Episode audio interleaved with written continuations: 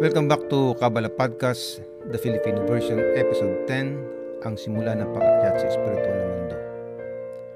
Ang episode na ito ay karugtong ng nakarang episode upang ilahad sa atin ang paraan ng pag-akyat sa espiritual na mundo. At ito ang sinasaad.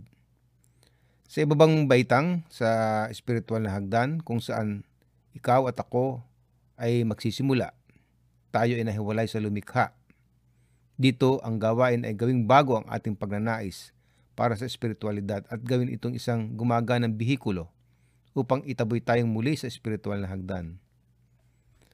Nagsimula ang lahat ng kaluluwa sa pagiging isa sa lumikha, sa isang kahulugan. Pagkatapos, ikaw at ako ay napaunlad at gawing bagong muli ng ating sarili sa loob ng maraming libong taon. Sa balangkas ng Kabala, ang huling 6,000 taon ang naging kulminasyon ng prosesong ito. Ngayon ang proseso ay malapit ang matapos. Isang panahon kung kailan ang lahat ng sangkatauhan ay magiging espiritual. Kaya tingnan natin ang proseso at tingnan kung paano ang Kabala ay nagpapakita ng isang paraan upang gawin ang espiritual na prosesong ito. Tungo sa isang kaluluwa. Ang Kabala ay nagbibigay ng isang paraan para sa espiritual na pagwawasto at tumutukoy sa isang 6,000 bahagi na ruta na tinutukoy sa literatura bilang 6,000 taon. Pagkatapos ng kanilang kumpletong pagwawasto, ang lahat ng mga kaluluwa ay muling magsasama-sama sa isang karaniwang kaluluwa at magsisimulang kumilos bilang isang pinag-isang sistema ang pagtatayo ng karaniwang kaluluwang ito ay nagbubuklod sa mga individual na kaluluwa ng magkasama upang maramdaman ang bawat isa sa kanila ang nararamdaman ng iba. Ito ang tagumpay ng ganap na pagkamit na tinatawag na katapusan ng pagwawasto. Ang tanging bagay na kailangan upang simulan ang espiritual na paglalakbay na ito ay ang pagnanais na gawin ito Walang espiritual na pag-unlad ang posibleng mangyari sa iyo kung hindi mo gusto ito sa simula pa lamang.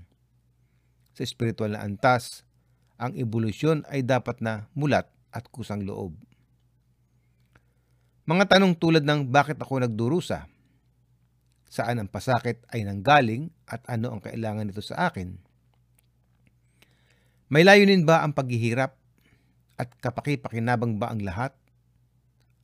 At kapakipakinabang ba kung ang suliranin ay bibigyan ka ng kahulugan upang humingi ng mga direksyon kung paano umunlad. Sila ay mas kapakipakinabang kung magagamit mo ang mga ito upang madagdagan ang iyong pagnanais sa espiritualidad. Kung sinimulan mong itanong sa iyong sarili ang mga tanong na ito, ito ay siguradong tanda na nagsimula ka ng umakyat sa espiritual na hagdan. Ang pagnanais na maging espiritual ay ang unang hakbang sa hagdan at ating umpisahan sa pamamagitan ng pagnanais na matupad ang hangaring ito. At makukuha mo ito sa simpleng paraan ng pagtatanong sa puso mo. Nagtatanong upang maging mas espiritual ay tinatawag na pag-angat ng man. Man sa Aramaic ay ang mayin nokvin o female waters. Ang pag-angat ng man ay tinatawag ding panalangin. Ang man o pagnanais na maging mas espiritual ay nagmula sa dalawang mapagkukunan. Ang isa ay ang iyong sariling espiritual na estruktura. Ang resimo sa wikang Hebreo.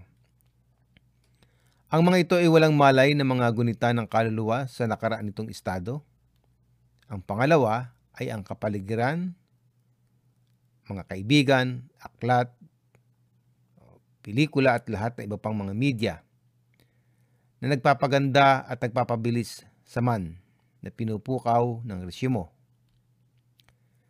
Mapapabilis ka ng kapaligiran, ngunit maaari ka rin itong pabagalin. Kung ikaw ay napapalibutan ang iyong sarili ng mga tao, aklat at media na nagpapahalaga sa espiritualidad, iyon ay altruismo at ikaw din ay hindi mo gusto ito. Kapag nailagay mo na ang iyong sarili sa isang tiyak na lipunan, hindi mo mapipili ang iyong mga iniisip. Walang malay mong hinihigop ang mga ito mula sa kapaligiran. Ang malayang pagpili na mayroon tayo, gayon paman, ay nasa kapaligiran mo mismo. Ang pagpili ng tamang kapaligiran ay hahantong sa o mula sa espiritualidad ay tutukuyin ang ating bilis ang pagbalik sa hinaharap. Kung naalala nyo sa simula ng paksa, sinabi namin na ang ugat ay ang simula sa tuktok ng hagdan. Bagaman maaaring ito ay tila isang kontradiksyon. Mahalagang tandaan ito na dahil ito ay nangangahulugan na ikaw at ako ay naglalaman ng mga buto ng ugat sa loob natin, ang mga binhinang lumikha kung nanaisin natin.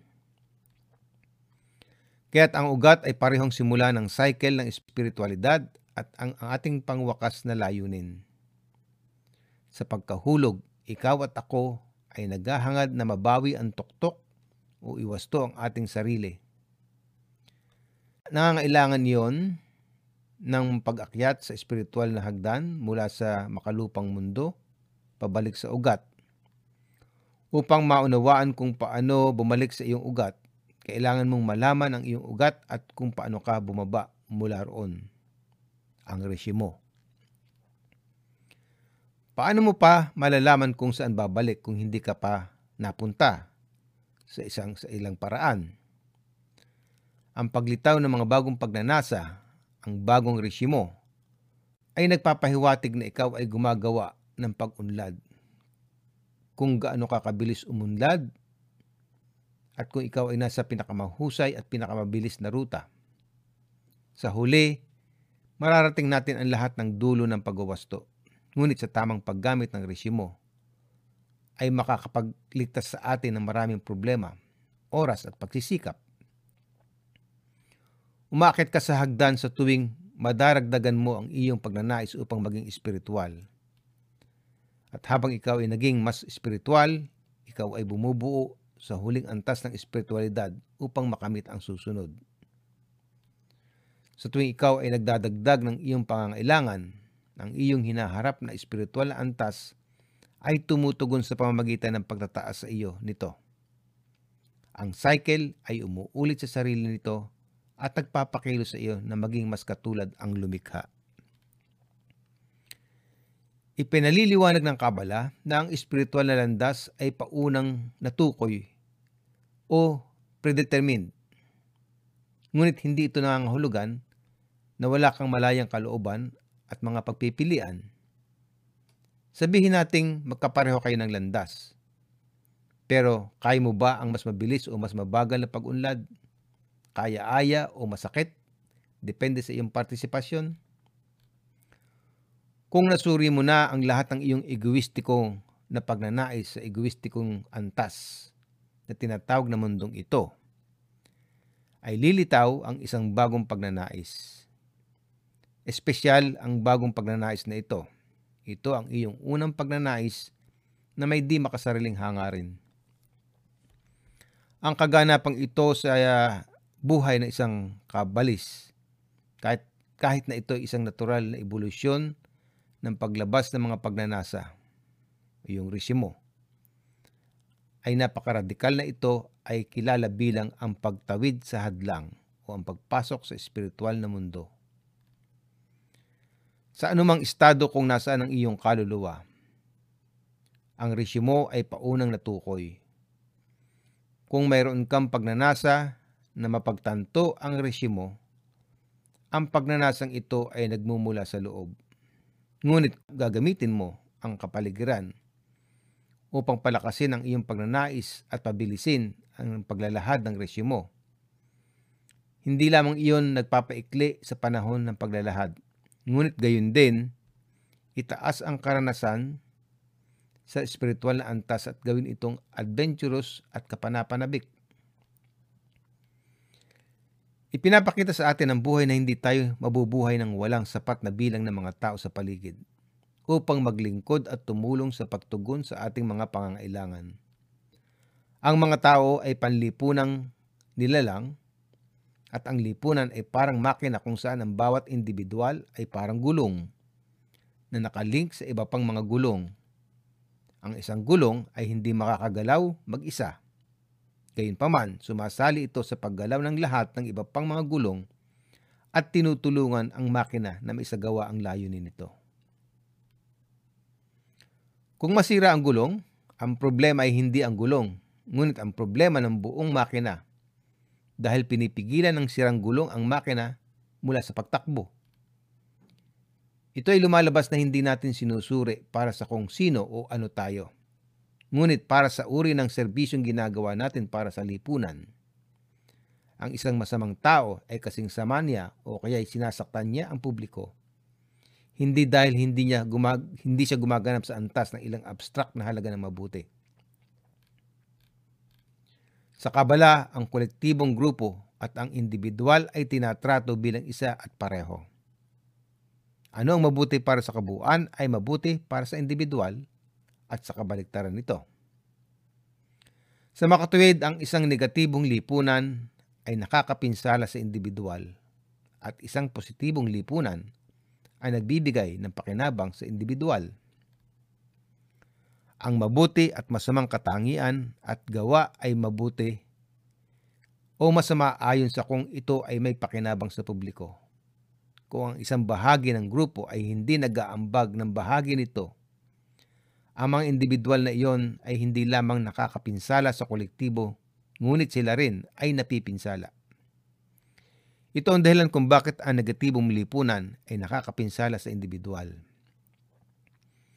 Gayun din, ang isang mabuting lipunan ay nagbibigay pakinabang sa individual. Ang individual ay bahagi ng kabuuan at ang kabuuan ay hindi hihigit sa halaga ng kabuuan ng mga individual nito. Sa Kabala, ang kolektibo at ang individual ay iisa at pareho. Isa sa mga pangunahing ideya upang maunawaan ang tungkol sa Kabala ay yun ay makikita ng mga tao na ang kanilang sariling pakinabang at pakinabang ng kolektibo ay pareho. Habang napapagtanto iyon ng mga tao at ang mundo ay mas magiging mas malapit sa buong pagwawasto nito. Ipinaliliwanag ng Kabala na ang ating mga karanasan ay personal ngunit inilalarawan ang mga ito sa pangkalahatang mga termino na naaangkop sa lahat. Halimbawa, lahat tayo ay sumasang-ayon na ang dugo ay pula kapag tinitingnan natin ito, ngunit tayo ay iba-iba ang karanasan ng bawat isa. Ang ilang mga tao ay nanghihina sa paningin ng dugo, ang ilan ay nagsasabing cool, at ang ilan ay nagsasabing ah. Sa pinakabuod ng episode na ito, ang Kabala ay naglaan ng 6,000 taon para makamit ng lahat ng kaluluwa sa pagwawasto na maaring maranasan bilang isang kagalakan at kapanapanabik na paglalakbay o bilang isang pagsubok. Kung gusto nating maabot ang espiritualidad, kailangan nating pumili ng isang espiritual na sumusuportang kapaligiran na binubuo ng kaibigan, aklat at lahat ng uri ng media. Lahat ng iba ay tinutukoy ng resimo maliban sa ating pagpili ng kapaligiran. Hanggang sa susunod na episode ng Kabala Podcast, the Filipino version, maraming salamat.